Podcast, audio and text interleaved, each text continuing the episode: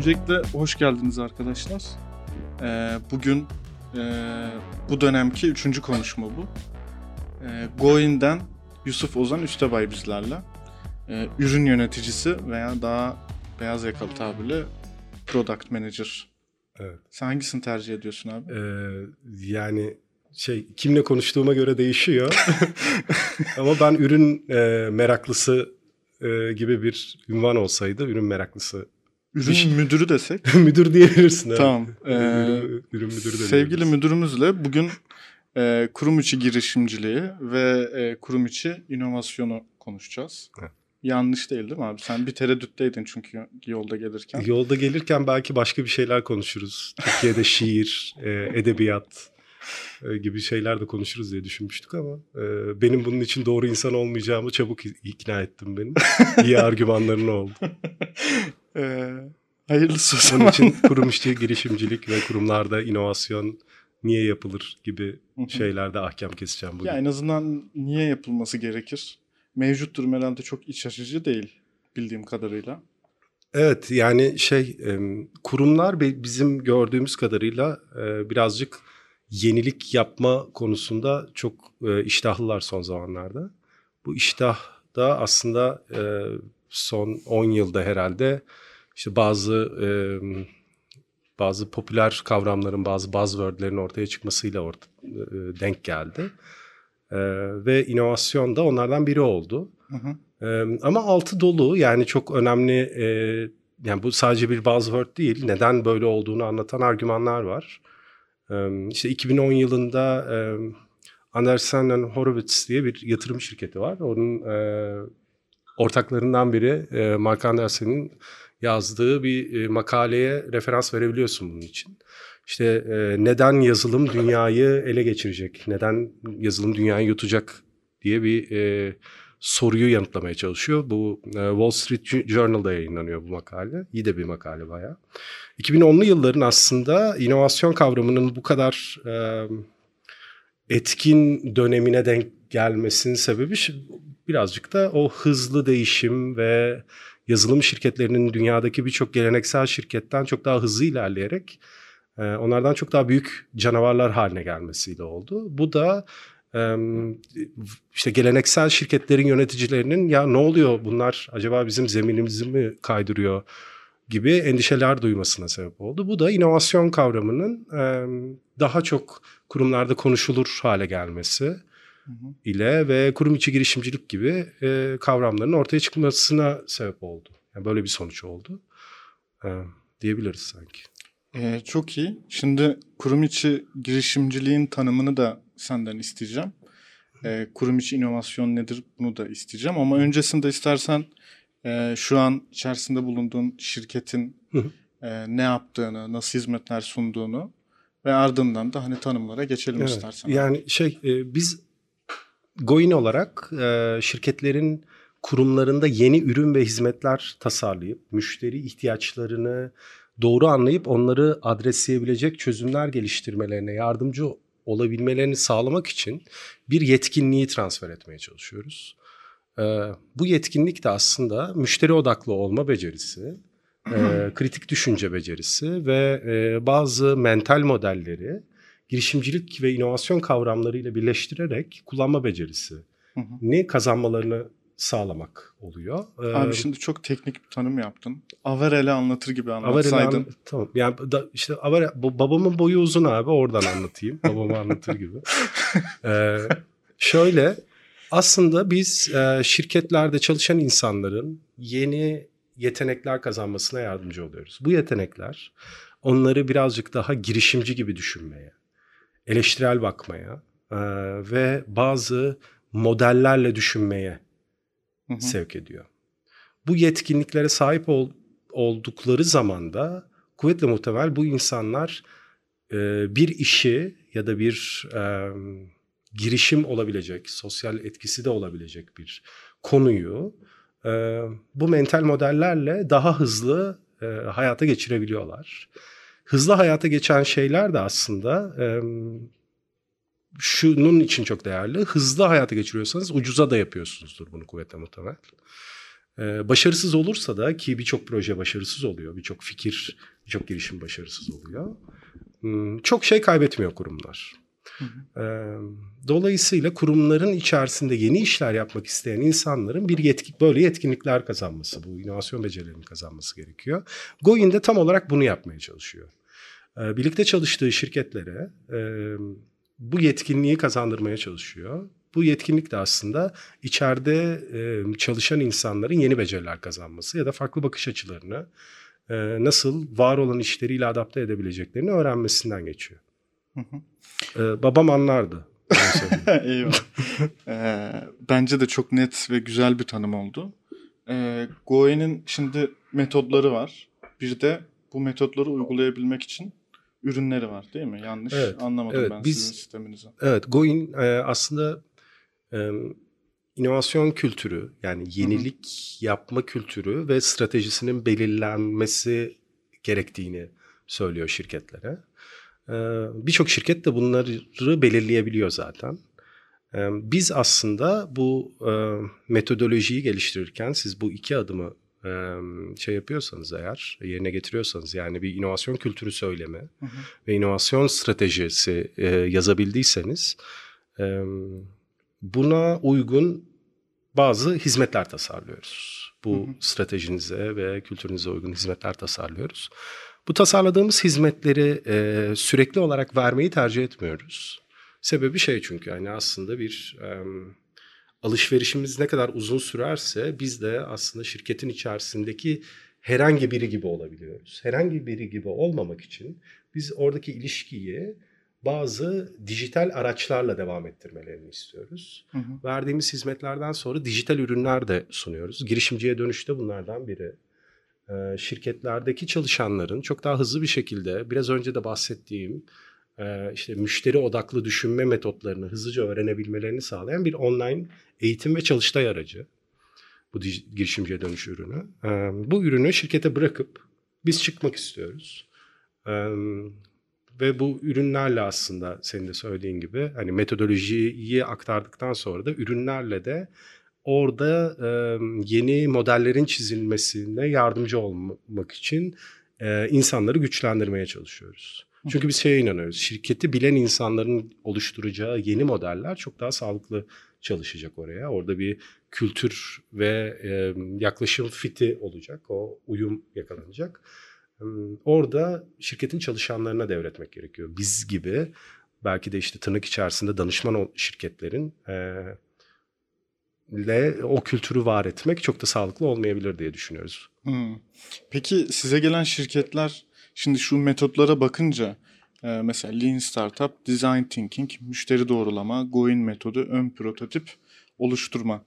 E, şimdi bu metodlara bakınca ben şunu düşünüyorum. Size gelen şirket işte biz bir şeyler yapmaya çalışıyoruz. Bu bir kurum içi girişimcilik gibi bir şey herhalde siz gelin bunu biz kitabına göre yapalım diyerek mi geliyorlar yoksa ya bizimkiler mal hani bunlardan bir şey olmayacak gelin şunları bir, bir şey yapın hani ee, buradan bir şey çıksın. Yani e, ikincisi genellikle olmuyor. Türkiye'de insanlar e, çok kibar olduğu için kimse kimseye mal demiyor özellikle de aynı çalışma ortamında zaman geçiriyorlarsa. E, daha çok şöyle oluyor. Bizim şirket içerisinde e, çok parlak insanlar var ee, ama bu insanlar iş fikrini nasıl hayata geçirecekleri konusunda e, çok bilgi sahibi değiller. Sizin diye geliyorlar. Ee, daha sonra da bizim kullandığımız metodolojileri öğrenmeye çalışıyorlar. Biz onlara e, tüm açıklığıyla bunları anlatıyoruz zaten. Çünkü kullandığımız metodolojilerin çok çok azı orijinal. Dünyanın birçok yerinde aslında e, inovasyon ve kurum içi girişimcilik metotları e, birbirine çok benzer şekilde tasarlanmış ve uygulanıyor. Hmm, orijinallik aslında birazcık daha kültürel adaptasyon ya da şirketin iş yapma şekliyle adaptasyonu sağlamakta. Biz birazcık Türkiye'de e, önde gelen 50 şirketle çalıştık e, bugüne kadar. E, buralardan iyi kötü bir bilgimiz var. Ona göre bir Goin metodu da yarattık. Onlar bizden, bu şirketler bize geldiklerinde şeyi öğrenmek istiyorlar. Ya bu metodolojiyle bizim için nasıl bir süreç tasarlayabilirsiniz diyorlar. Ee, bizim önerimiz genellikle bu yetkinliği en kısa zamanda şirkete devredebileceğimiz bir kurgu yaratmak. Ee, o yetkinliği devrettikten sonra da ürünlerimizle o şirket içerisinde var olmaya devam etmek.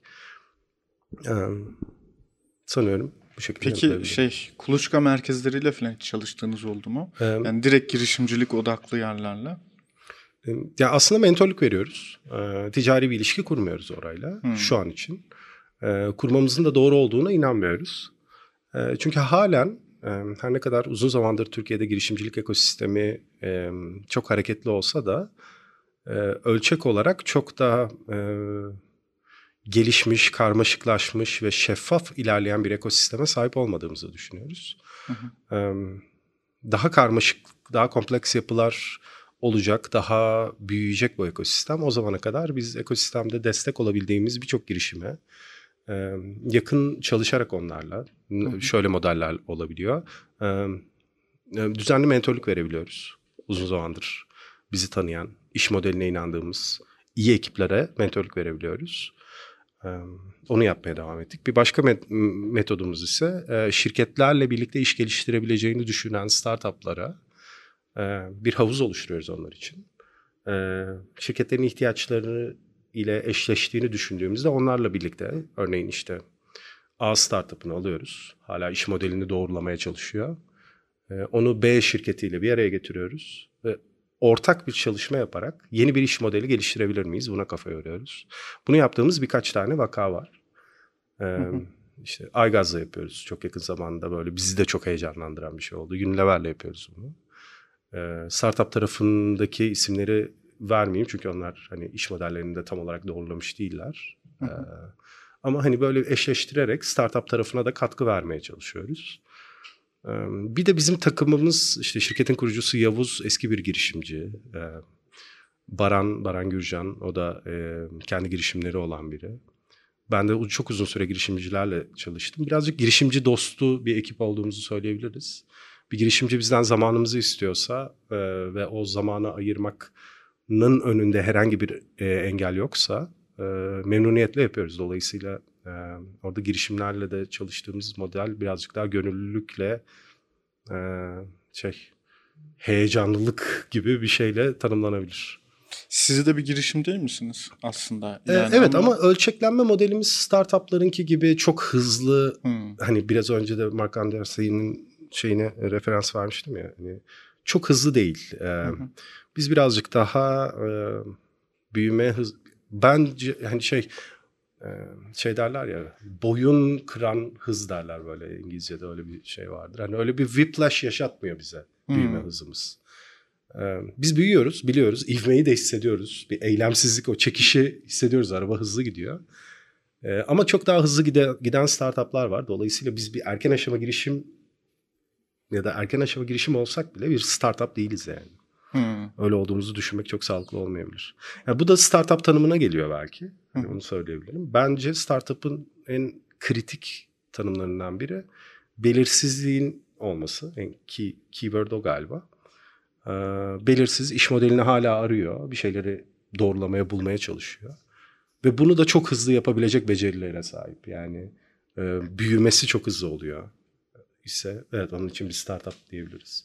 Yavaş büyüyorsa bence e, hala startup olabilir ama Kullandığı yöntem de belirleyici değil mi burada?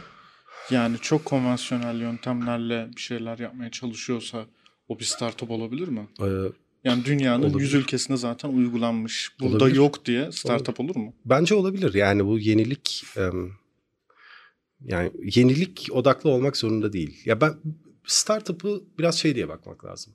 İş modeli belirsiz, iş modeline arıyor, buluyor ve bir organizasyon olarak ölçeklenmeye yani e, sadece büyümek değil, büyüdüğü gibi küçülebilmeyi de becerebilen bir organizasyon yapısına sahipse buna startup diyebilirsin. Hmm. Ve bunu da hızlı yapabiliyorsa kesinlikle startup. Kullandığı model e, işte growth hacking olmayabilir. E, Çünkü zaten e, 2008 galiba işte bu Sean Ellis'in e, growth hacking'in adını koyduğu yıl. Onu koymadan önce de yapılıyordu bu yani. Tabii E, tabii. Hani modelin yeni olması, ona yeni bir isim konulmuş olması onu startup yapıyor anlamına gelmez. Ama hızla ilişkisi olduğundan eminim. Yani startup ne de, nedir tam yanıt vermiyor olabilirim ama hızla mü- müthiş bir ilişkisi var yani. Ya ben şurada tereddüte düşüyorum da hani e, mesela işte e-ticaret e, sitesi kuruluyor. Hı. E, yani bildiğim bir e-ticaret sitesi aslında ama Türkiye'de daha önce olmayan bir pazara girdiği için Hı hı. illaki startup oluyor mu? Yani dünyada başka bir sürü örneği var. Hani neredeyse sabit bir şablon kullanıyor veya işte temizlikçi bulma app'i 10 Hı hı. tane falan çıktı herhalde Türkiye'de. Yani hani bu da bir startup oluyor mu gerçekten? Hani Bence yani bu bir iş kurmak yani, Yani- hani evet, veya evet. düz girişimcilik. Şimdi bu argümana biraz tersten bakmak lazım. Şey diyelim mesela bunların yanı sıra şey startup mı diye bakmak lazım. Mesela bir ödeme si- sistemi sağlayıcısıyım. Hı hı, Türkiye'de ilkim. hı hı. Startup mıyım yani? Çok erken aşamada küçük bir ekiple kurdum ve çok hızlı ölçekliyorum. Bence startupsın. Ee, peki e, tamam yani Türkiye'de ilk bu bunun gibi şeye bakacak olsak yani modada da dünyada yapılıyor bu arada ödeme sistemi. Yani dünyada Evet, evet, birçok yerde var. tabii. Ona rağmen burada beni startup yapan şey Yok bir kastettiğim şey şu yani olmayan bir pazara giriyor sonuçta ödeme sistemleri kullanılan bir şey değil. Ama e-ticaret var var ama. olan bir şey. Ama dünyada var. Yani işte Dünyada bence var. bence şey değil yani bu bu tartışma bizi bir yere götürür mü ondan da çok emin değilim Tabii, yani. da doğru. Soru iyi. e, bunun üzerine düşünmek lazım. E, ama e, şey orijinallik inovasyonla ilişkili bir şey. İnovasyon yap yani e, inovasyonun birçok tanımı var ama e, akademik tüm tanımlarında e, İng- İngilizce olan akademik tüm tanımlarında anahtar ke- kelime hep novelty oluyor. Yenilik oluyor. Yani bu yeni bir iş yapmasıyla ilişkisi olmalı inovasyon. Belki e, e, inovasyonda yeniyi öne çıkarmak sağlıklı olabilir. Ama startup'ın tanımı sanki birazcık belirsizlik, hız, e, ölçeklenme gibi şeylerle yapılmalı. Çok akademik bir yerden de bakıyor olabilirim bilmiyorum. Yani bu ama de- dediğim gibi yani bir, bir şeyin start startup olup olmadı ya şey, şey mesela yine bekçi örneği şey yine e, şey örneği vereceğim yani bir ördek gibi yürüyor bir ördek gibi ses çıkartıyorsa ona ördek diyebilirsin yani işte bekçi şey bakıcı e, şeyi e, örnekleri üzerinden bakalım bakıcı işleri üzerinden hızlı büyüyorlar Hı hı. temizlik işleri üzerinden bakalım hızlı büyüyorlar Ee, bir anda başka ülkelere yayılabiliyorlar iş yapış şekilleri e, işte o ölçek yanı sıra e, şeye de benziyor. Yani diğer tüm startupların iş yapış şekline de benziyor. E o zaman startup bu yani. Hı. Yani o işte Amerikalıların yine o söz yani o şey ördek gibi yürüyor, ördek gibi ses çıkarıyorsa o bir ördektir yani. Onu startup de- deyip dememenin çok bir anlamı var mı? Yani bunun üzerinde tartışmanın anlamı var mı emin değilim. Anladım.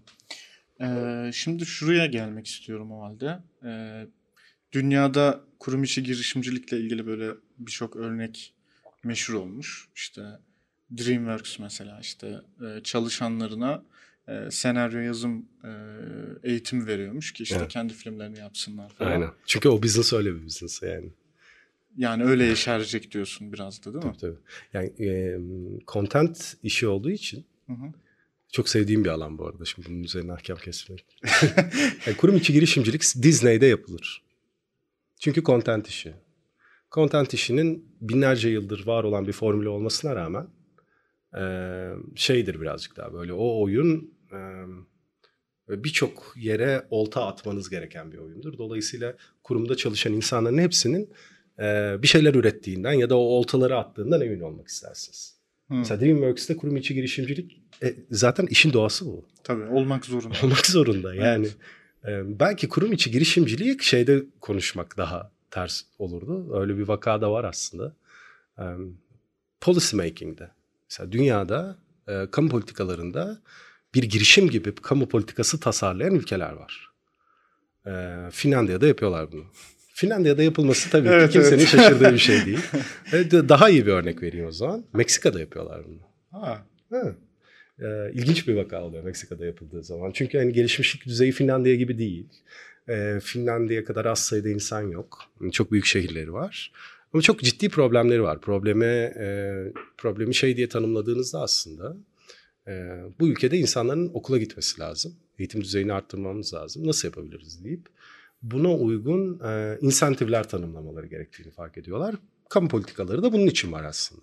Ama en doğru kamu politikasını tasarlayabilmeniz için kurum içi girişimcilerin de kullandığı metotları kullanıyorsunuz.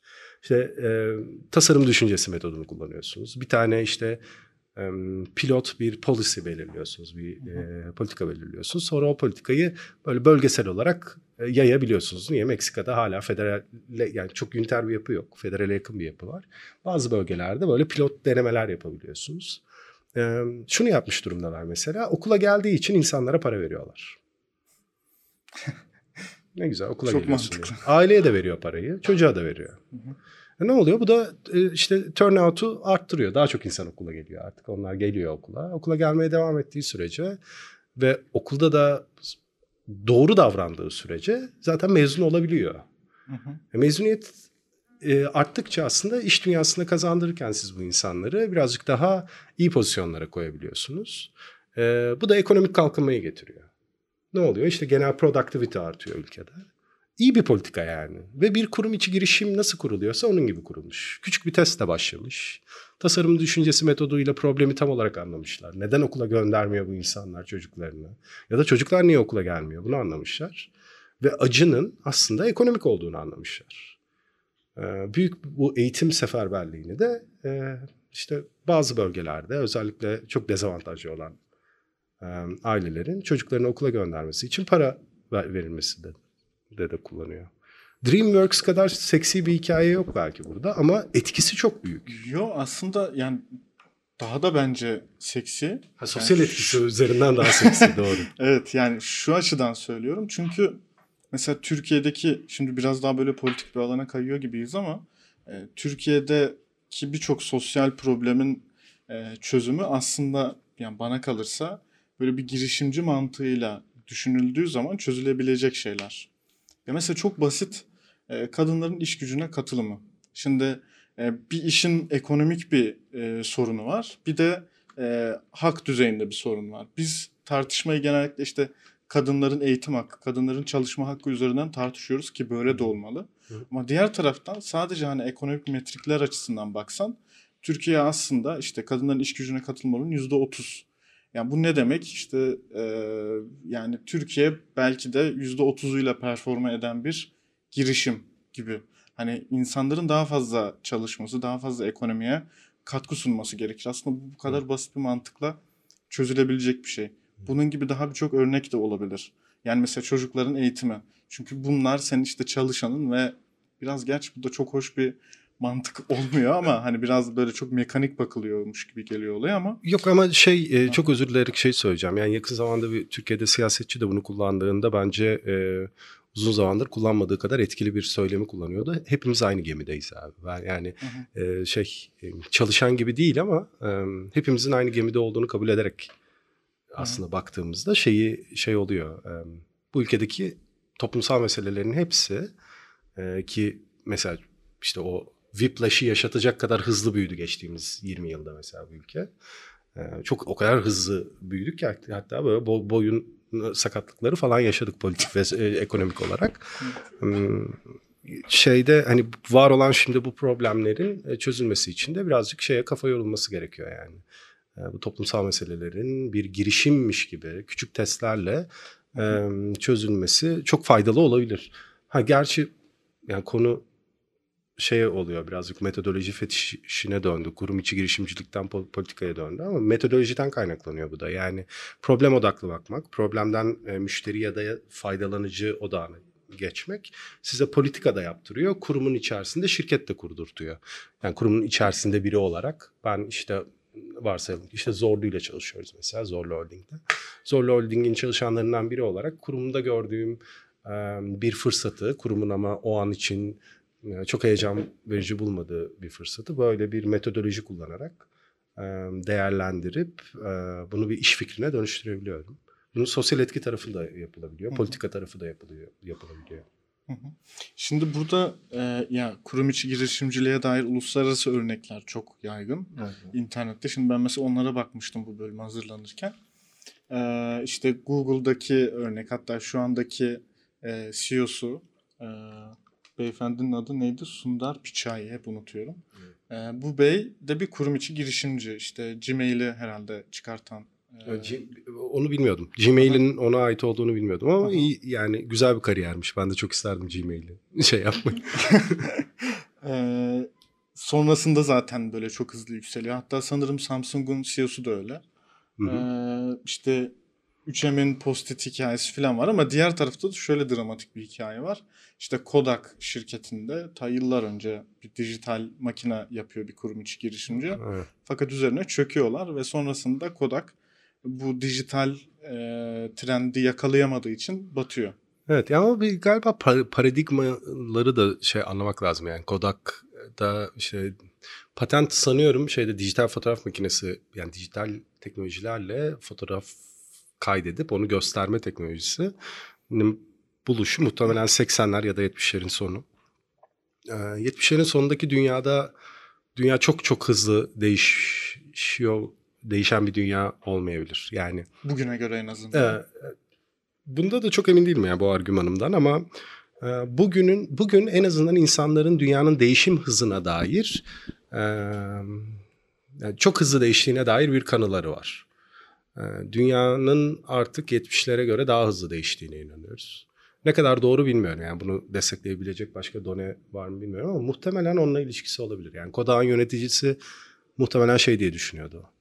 E, ya bu patent bizde Zaten bu buluşu yapabilecek kaç tane şirket çıkabilir ki önümüzdeki 30 yılda? Dünya çok yavaş değişiyor gibi hissediyor olabilir.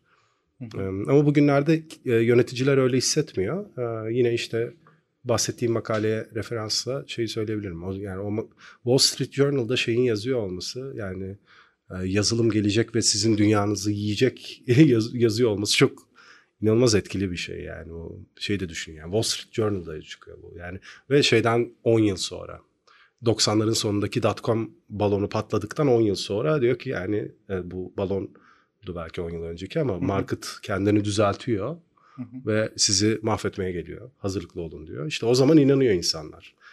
Ee, biraz şeyi unutmamak lazım yani. Ee, bazı şeyler trend oluyor. Ee, o trendin altını doldurabilecek çok hikaye olabilir o. Tek başına trend de değil gerçi değil mi? Yani e, mesela o hani 2010'ların başı diyorsun ya 2008'deki mortgage kriziyle de ilişkili biraz. Kesinlikle öyle. O startuplar oralardan daha güçlü çıktılar. Onun yerine konvansiyonel öyle. şirketler çok ağır hasar aldı.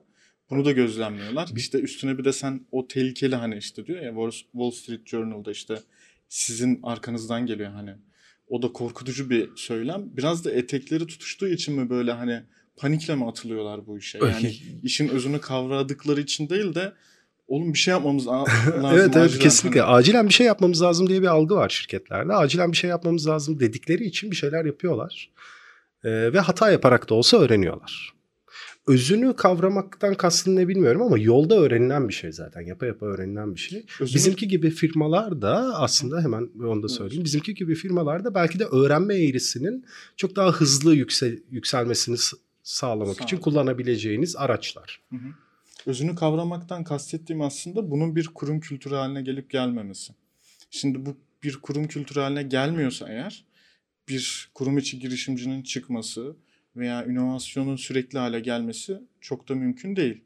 Bunun önündeki engeller neler sence? Yani en büyük şu ana kadar gördüğün e, durumlarda işte yaptığın işlerde ya şöyle bir şey var ki biz ne yaparsak yapalım işte bütün metotları orada uygulasak da, aygıtları sağlasak da burada bir girişimcilik kültürü oluşmuyor. Dediğin şeyler neler? Ee, yani tam olarak böyle bir girişimcilik kültürü oluşmuyor de, dem- demektense şunu söylüyoruz. Daha sık karşılaştığımız şey. Şu an için oluşmuyor diyoruz. Ee, çünkü nesil nesiller arası çatışma yaşanan şirketler var. Ee, hali hazırda 90'lı yıllarda üniversiteden mezun olmuş insanların yönetici olduğu e, şeydeyiz, e, bir dönemdeyiz. İşte mesela şu an burada dinleyen arkadaşlardan bazıları e, 90'ların sonu da belki doğmamıştı bile.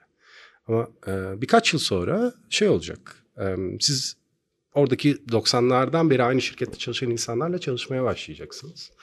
E, belki önümüzdeki sene e, onlarla çalışacaksınız yani. E, orada bir nesil çatışması var. Bu e, nesiller arası çatışmadan dolayı kültürün oluşması zaman alacak. Hı.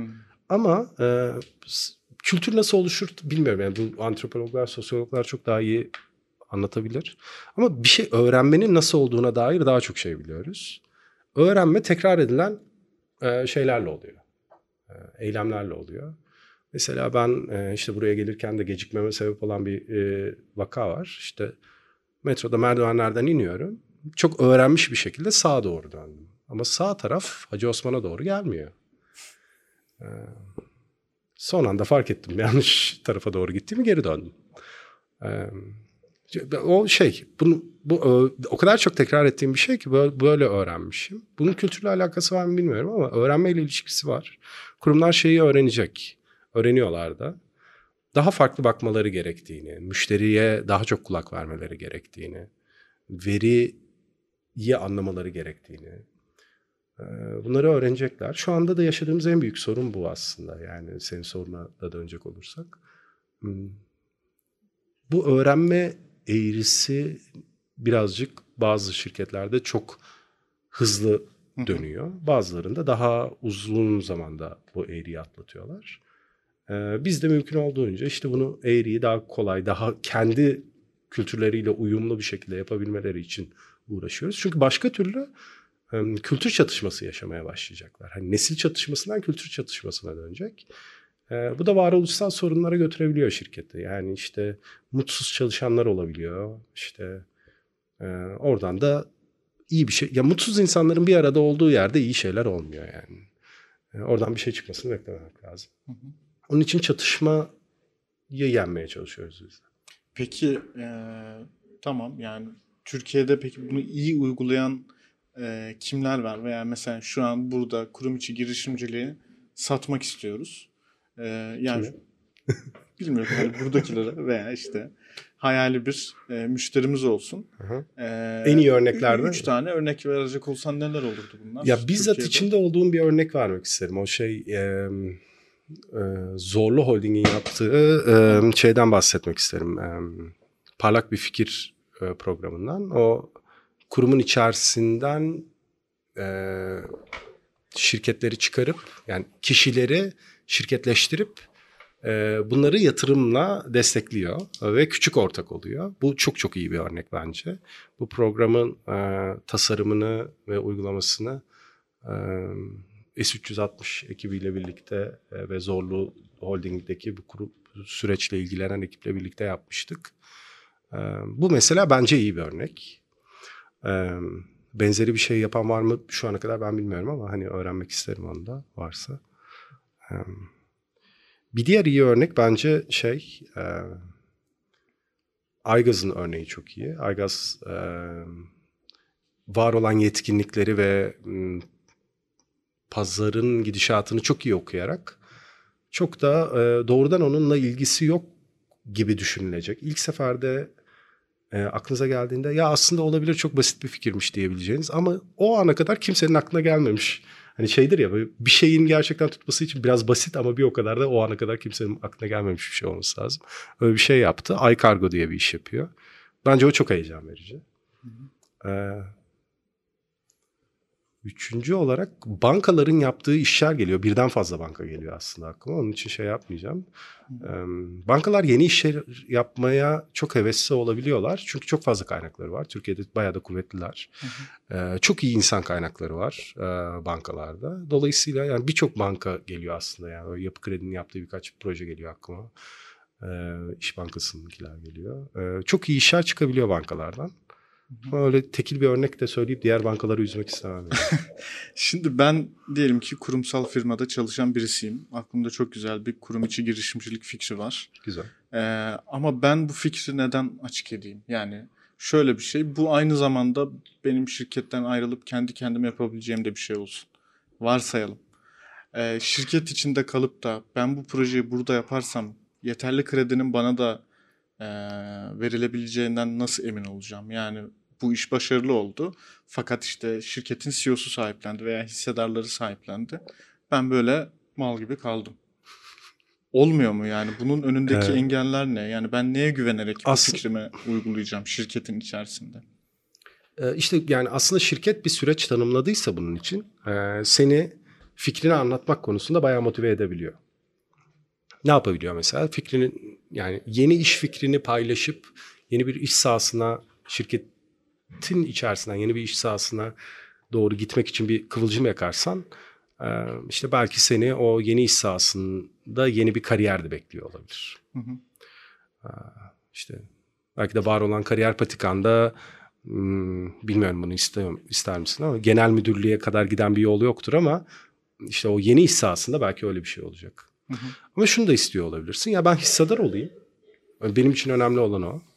Ee, bu, bu süreci de tanımlayabiliyor şirketler. Eğer böyle bir Hmm. tanımlama varsa e, rahat olman lazım aslında. Çünkü o yazılıdır ve bunu okuyorsundur. Şirketler yazılı iş yapmayı severler çünkü.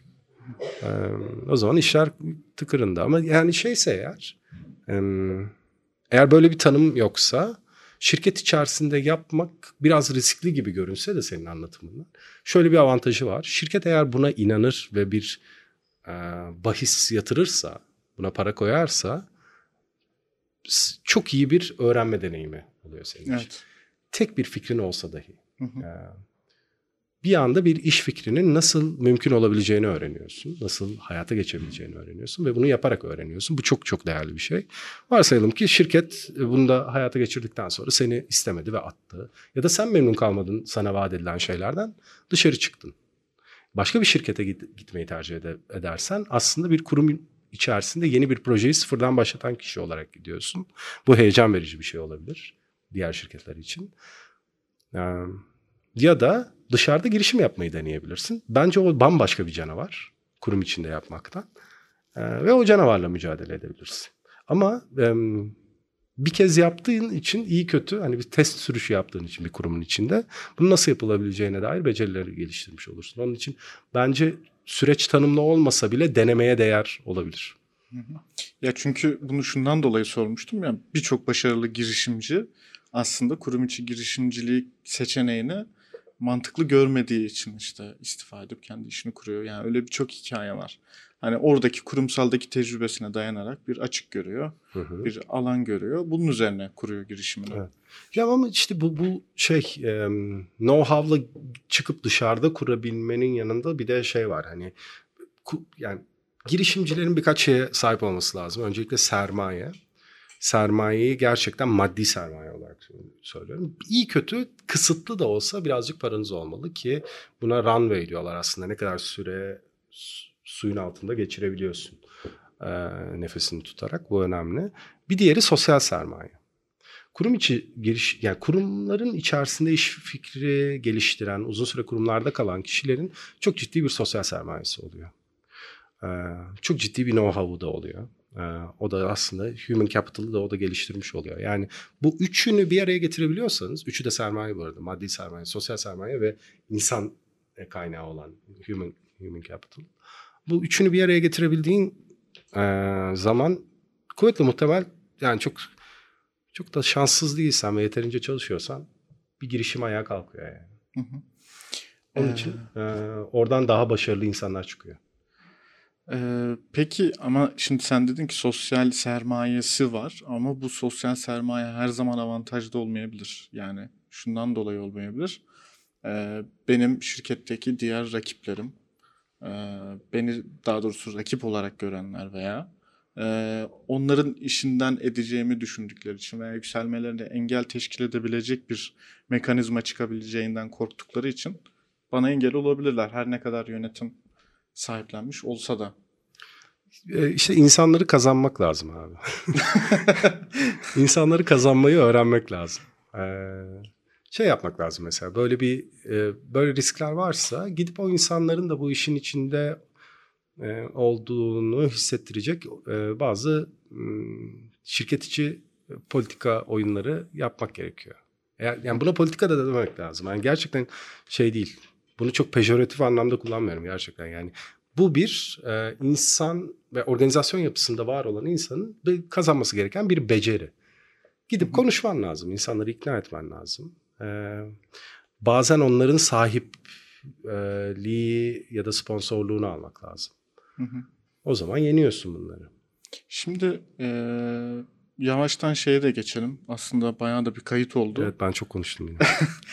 Ee, yok ga- gayet de güzel oldu aslında. Şuraya gelmek istiyorum ama sürdürülebilirlik meselesindeki payı ne bu işin?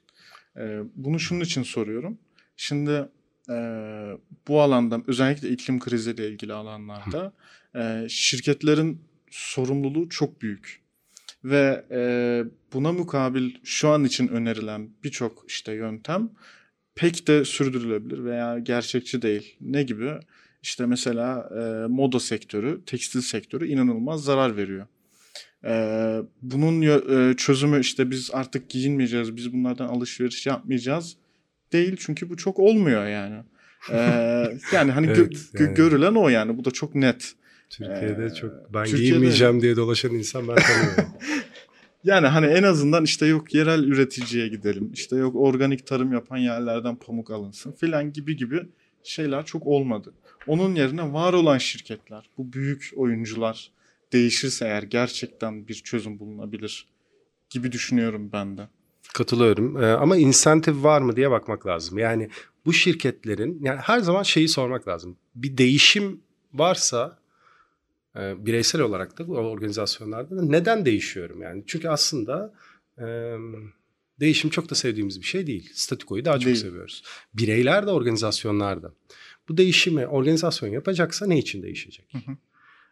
Türkiye'de hali hazırda işte kentler yeni yeni büyüyorken Hı hı. belki işte bu çevre konusundaki bilinç orta ve üst sınıflara doğru daha yeni yeni yayılıyorken şirketlerin çok hızlı değişmesini beklemek çok sağlıklı olmayabilir.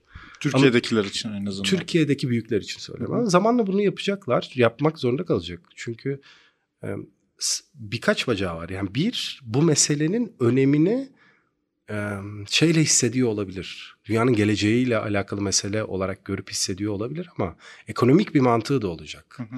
Satın alma gücü arttıkça bu konuda bilinçli olan insanların şey arayışları da olacak. Modadan örnek verdin. İşte bu slow fashion diyorlar galiba Hı hı. değil mi? Birazcık daha sürdürülebilir Hı hı. moda alanında şey yapan. Oraya doğru kayacak. Böyle bir arayışı artacak ve de ister istemez büyükler de o pazardan bir şeyler almak isteyecekler. Ama işte öncelikle sanıyorum orada bilincin artması gerekiyor. O bilinci de ben en azından şeyde yani genç insanlarla benden daha genç olan insanlarla daha sık zaman geçirdiğim bir dönemdeyim şu ara. İşte okullarda ve şeyde. işte bir birlikte çalıştığımız şirketlerde de çok genç insanlarla çalışma fırsatım oldu.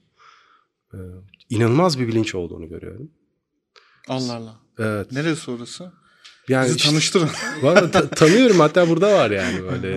Ee, çoğu da Koç Üniversitesi'nden insanlar da aslında. Ciddi bir bilinç var. Ee, Yo, doğru tabii ki artıyor yani. Evet. E, şeyim yok. benim. ama işte bu ekonomik e, çarkın içerisinde bu insanların güçlenmesiyle birlikte bu davranışları da, bu bilinçli davranışları da e, devam ettiği sürece şirketlerde bu insanlara adapte, onların yeni isteklerine, arzularına adapte olacağına inanıyorum. Ve büyüklerin bu konuda çok bilinçli olduğunu düşünüyorum. Allah Allah. Hangi büyükler? Ee, işte Türkiye'deki büyük Tekstil Türkiye'de, için mi evet, evet, söylüyorsun? evet, tekstil, yani özellikle modadaki büyük şeyler, tekstildekilerin büyük, büyük oyuncuların adım adım buraya kafa yormaya başladığını düşünüyorum. Biraz yavaş kafa yoruyorlarmış gibi geliyor bana. Şimdi e, şöyle değişim hızıyla alakalı biraz önce Evet, söylediğim şeyi doğru. tekrar söyleyeyim. Ama- Sen dünyanın daha hızlı değiştiğine inanıyorsun ama bir tekstil şirketinin yöneticisi daha yavaş değiştiğine inanıyor olabilir. Yo ama şu da ya şimdi benim kastettiğim şey şu. Hani şimdi bu muhabbetin en başında kurum içi girişimciliğin neden bu kadar hani tercih edilmeye başlandığını tartıştık Hı. ya işte e, hem işte yazılım gelecek işte sizi ele geçirecek hem işte 2008 krizi falan fistan. Evet. Bunlar zorunda kaldıkları için bunu da yapıyorlar. Aslında bir nedeni de mesela bu Z kuşağı ile ilgili tartışmalar işte bunlar e, elde tutulması zor bir grup. Bunları biraz da eylemek için belki de kurum içi girişimcilik gibi muhabbetleri ortaya çıkartıyor olabilirler. Neyse orada ben sıkıntılı bir tartışma çıkarmış olabilirim. Diyor yo çok Onu sıkıntılı değil abi. tutayım. Sadece şeyi söyleyeceğim. Bu yani kuşak hikayesiyle alakalı bu ilk defa dünyanın son e, 100 yılında ilk defa karşılaştığı bir kuşak çatışması değil. Değil, evet, Daha evet. önce de yaşadı. Daha önce Ya yaşadığında çözdü. bile olan bir şeymiş yani. İşte hani bak o, o kadarına gitmiyorum bile. Son 100 yılda bile çözmeyi öğrendiğimiz bir e, mesele ise bu, bu çözülecek. Hı Ee, onun için çok büyük bir mesele mi emin değilim. Ee, ama şirketler değişiyor. Değişmek zorunda kalıyorlar. İşte aynen o zorundalık zaten benim ilgimi çekiyor. Şimdi bu iklim mevzusunda da ya ben açıkçası hani biraz bu konuda pesimistim. Ee, insanların işte çoğunluğunun veya etkili bir kısmının en azından bu konuda bilinçli olacağını hiçbir zaman inanmıyorum. Hani bu ne kadar bilmiyorum çok karanlık bir tablo çiziyor olabilirim ama Evet. en azından Şimdi bunun Eu- Eugene Thacker diye bir adam var şey diyor işte e, korkunun felsefesi diye bir şeyden bahsediyor. Tam o o- ona şey yapıyor. Seninki tamam bir tamamen bir pesimist bakış açısı. Ee, ama işte şey insanlar binlerce yıldır belki milyonlarca şey e, fight or flight durumunda bir karar verdi. Şimdi bu çevre meselesinde de öyle bir an olacak ve bilinç gelecek. ama diye işte inanıyorum. o an e, çok geç olacak. Yani neden geç olacak? Çünkü Çevreye gelecek. dair- az sayıda insan kalır. belki. Şimdi e, iklim mevzusu e, çok e, nasıl derler? Bir iklim değişikliği aslında normalde tarihte çok yavaş yavaş gerçekleşen bir şey. Günümüzdeki değişikliğin sorun olmasının sebebi bunun çok hızlı oluyor olması. Ama ona rağmen insan ömrüyle karşılaştırıldığında yine de çok hızlı değil işte. Evet. Son 20 yıldır de çok ciddi bir değişiklik var ama 20 yıl çok uzun bir süre. İnsanın bir şeyden korkması için çok daha ani olması lazım. İşte bununla ilgili tartışmalar da var. İşte bizim evrimsel olarak Evet. e, yapımızdan kaynaklı bir korkularımız var. İşte en çok insanların sahip olduğu 10 fobi ve insanları en çok öldüren 10 şeyi karşılaştırdığın zaman ortak sadece bir madde var. Mesela orada işte o da mikrop. E, ama e, iklim aslında bizim önümüzdeki en büyük tehdit. Fakat e, bu bizim ne derler e, yapıya pek uygun bir korku değil. Çünkü şu an baktığımız zaman bir şey yok işte hani mesela Trump da diyor ya dışarı çıktım hava gayet iyi hani soğuk falan hani ne iklim krizi. Onun gibi bir şey aslında insanların şu an Öncelikle sahip olduğu ölçeği e, mümkün olduğunca e, aklına güvenebileceğimiz insanlardan almak gerektiğini düşünüyorum. ama Bunu işte söyleyeyim. Ee, yok Trump evet gerçekten Yo, Trump'ın şahsına bir- söylediğim bir şey değil yani. yanlış anlaşılmasın falan. Buradan kendisine de selam göndermiyoruz. Selamlar tabii sarışına olan. Ee, yani demek istediğim şey şu. Şimdi şirketler bu konuda bir değişim e, geçirmek için o hani zorundalık hissini hissettikleri an zaten iş işten geçmiş olacakmış gibi geliyor bana. Sen böyle düşünmüyorsun evet ama anladığım ya bu- kadarıyla ama buna şey. dair bir e, ümidin var mı? Veya mesela Ya bence insanlık miyiz? çok fazla meseleyi çözmeyi başardı. Ee, bunu da e, çözebileceğine dair bir umudu taşıya taşı taşıyorum yani en azından öyle söyleyeyim. Taşımamız taşımak gerektiğine. zorundayız gibi. Taşımamız gerektiğine inanıyorum. Yani umut ben karamsarlığı çok severim. Hı hı. Ee, çok da karamsar biriyimdir genel anlamda. Ama Allah bu Allah. konuda umutlu olmak gerektiğini düşünüyorum. Yani e, ya da bilmiyorum son zamanlarda ta- tanıştığım insanlar çok fazla işte sürdürülebilir kalkınma hedefleri çevresinde e, o bir bilincin yaygınlaştırılması için çok iş yapıyorlardı. Belki onun da etkisi olabilir. Hı hı. Ee, Yok bu arada mesela şöyle bir şey de var. Ee, Konda'nın işte e, genel müdürü Bekir Ağırdır mesela. Onların yaptıkları çalışmaya göre Türkiye'de aslında çevresel duyarlılık tahmin edilenin çok çok üzerinde olduğunu söylüyor. Özellikle kırsal kesimde yaşayanlar tabii ki canım. ama- iklim değişikliğini birebir tecrübe ettikleri için işte e, doğduklarında var olan nehir şimdi yok. Onun için hani direkt bunu Evet, çünkü gözlemleyebiliyor. inanılmaz dramatik bir değişim yaşanıyor Evet. aslında. Ee, Türkiye'nin de içinde bulunduğu bir kuşakta. Ee, Türkiye özellikle daha da dramatik yaşayacak diğer ülkelere göre öyle deniyor. Yani Evet. özellikle su meselesinde. Olabilir. Ee, şey hani bu bu bundan dolayı bilinç düzeyinin yüksek olduğunu Hı hı. söyleyebiliriz. Ama hani bunu şirketlere bağlamanın da Ama Şöyle işte bir burada adımı şu var. var o bence. insanlar bu bilinç düzeyine sahipler. Belki bunun bir tehdit olduğunu biliyorlar. Biliyorlar ama e, bu seçimlerine yansıyor mu? Yani alışveriş yaparken, yiyip içerken henüz değil e, belki ama işte tam da burada yine bir metot e, tutuculuğu gibi gelecek ama seçimlerini etkileyen şeyi daha iyi anlamak lazım. Bu konuda bilinç olmasına rağmen neden seçimlerini yansımıyor gibi bir soru sorarak ve bu soruya yanıt vermeye çalışarak bu meseleyi anlamak lazım bence. Hmm. Güzel araştırma sorusu. Yani acaba gerçekten yansıyor mu seçimlerine? E, yansıyorsa da neden oluyor? E, bunları yanıtlayabildikten sonra ben e, bunları yanıtlayacak beceriye sahip olduğunu düşünüyorum öncelikle insanlığın. Hı hı. Ve bunları yanıtladığı zaman bu meseleyi de küçük adımlarla belki ama çözmek için bir şeyler yapacağını düşünüyorum. Kurum içi girişimcilik aslında burada çok güzel bir araç. O açıdan ben yaklaşıyorum meseleye. Yani Şimdi de sen benden daha umutlu bir insan olmaya başladın. Evet doğru haklısın. Ya benim şöyle ben Şirketlerin dönüş- Şu şirketlerin dönüşümü- Bunun çözüleceğine, çözülebileceğine inanıyorum. Gerçekten inanıyorum. Sadece bunun böyle insanların bir araya gelerek hadi hep beraber bununla mücadele edelim diyebileceğinden çok emin değilim. Evet insanlık tarihinde çok az böyle hadi hep beraber bununla mücadele edelim denilecek Evet. kadar büyük problemler Aynen. olmuş. Daha önce yapmadığımız bir şeyi de tekrarlayacağım yani bunu yapacağımıza dair bir inancımızın olması sağlıklı olmayabilir. Kurum içi girişimcilik konusunda da şunu söylemek lazım. Kurumlar bu dönüşümü e, yeni nesille birlikte yaptığı için Hı hı. e, şey burada bence umutlu olabileceğimiz özellikle sürdürülebilir kalkınma hedefleri çerçevesinde umutlu olabileceğimiz bir zemin var. Ee, kurumlar bunları çalışanlarıyla birlikte e, bu hedeflerin tutturulması için yeni işler, e, sosyal etkisi her geçen gün e, daha da kolay ölçülen ve birçok insan tarafından kabul edilen yeni işler yapmaya başlayacaklar diye inanıyorum. Ee, ya da buna inanmak istiyorum da diyebiliriz. Ee, çünkü buna katkı e, veriyoruz her birimiz. Ee, özellikle işte sizin burada, Kusif'in burada yaptığı işte e, Lab'in e, duruşuyla e, bizim için birlikte çalıştığımız şirketlerden çıkan sosyal etkisini de ölçmeye çalıştıkları girişimlerle birlikte e, küçük küçük katkı veriyoruz. Ee, bu küçük katkılar en sonunda umuyorum ki mütevazı katkılar olmaktan çok daha büyük çok daha fazlası olacaklar. Ee, geldiğin için çok teşekkür Evet, çok ediyorum. konuştum ya yine. Ee, Kesersin bir şey. keserim aynen. Yani son yarım saati keser atarım. Ben. Hiç Olur sıkıntı abi, değil olur. yani. O zaman için. ben şu Trump'la ilgili görüşlerimi birazcık daha anlatayım. Çok severim kendisini. Ee, arkadaşlar siz de size de çok teşekkür ediyorum gelip dinlediğiniz için.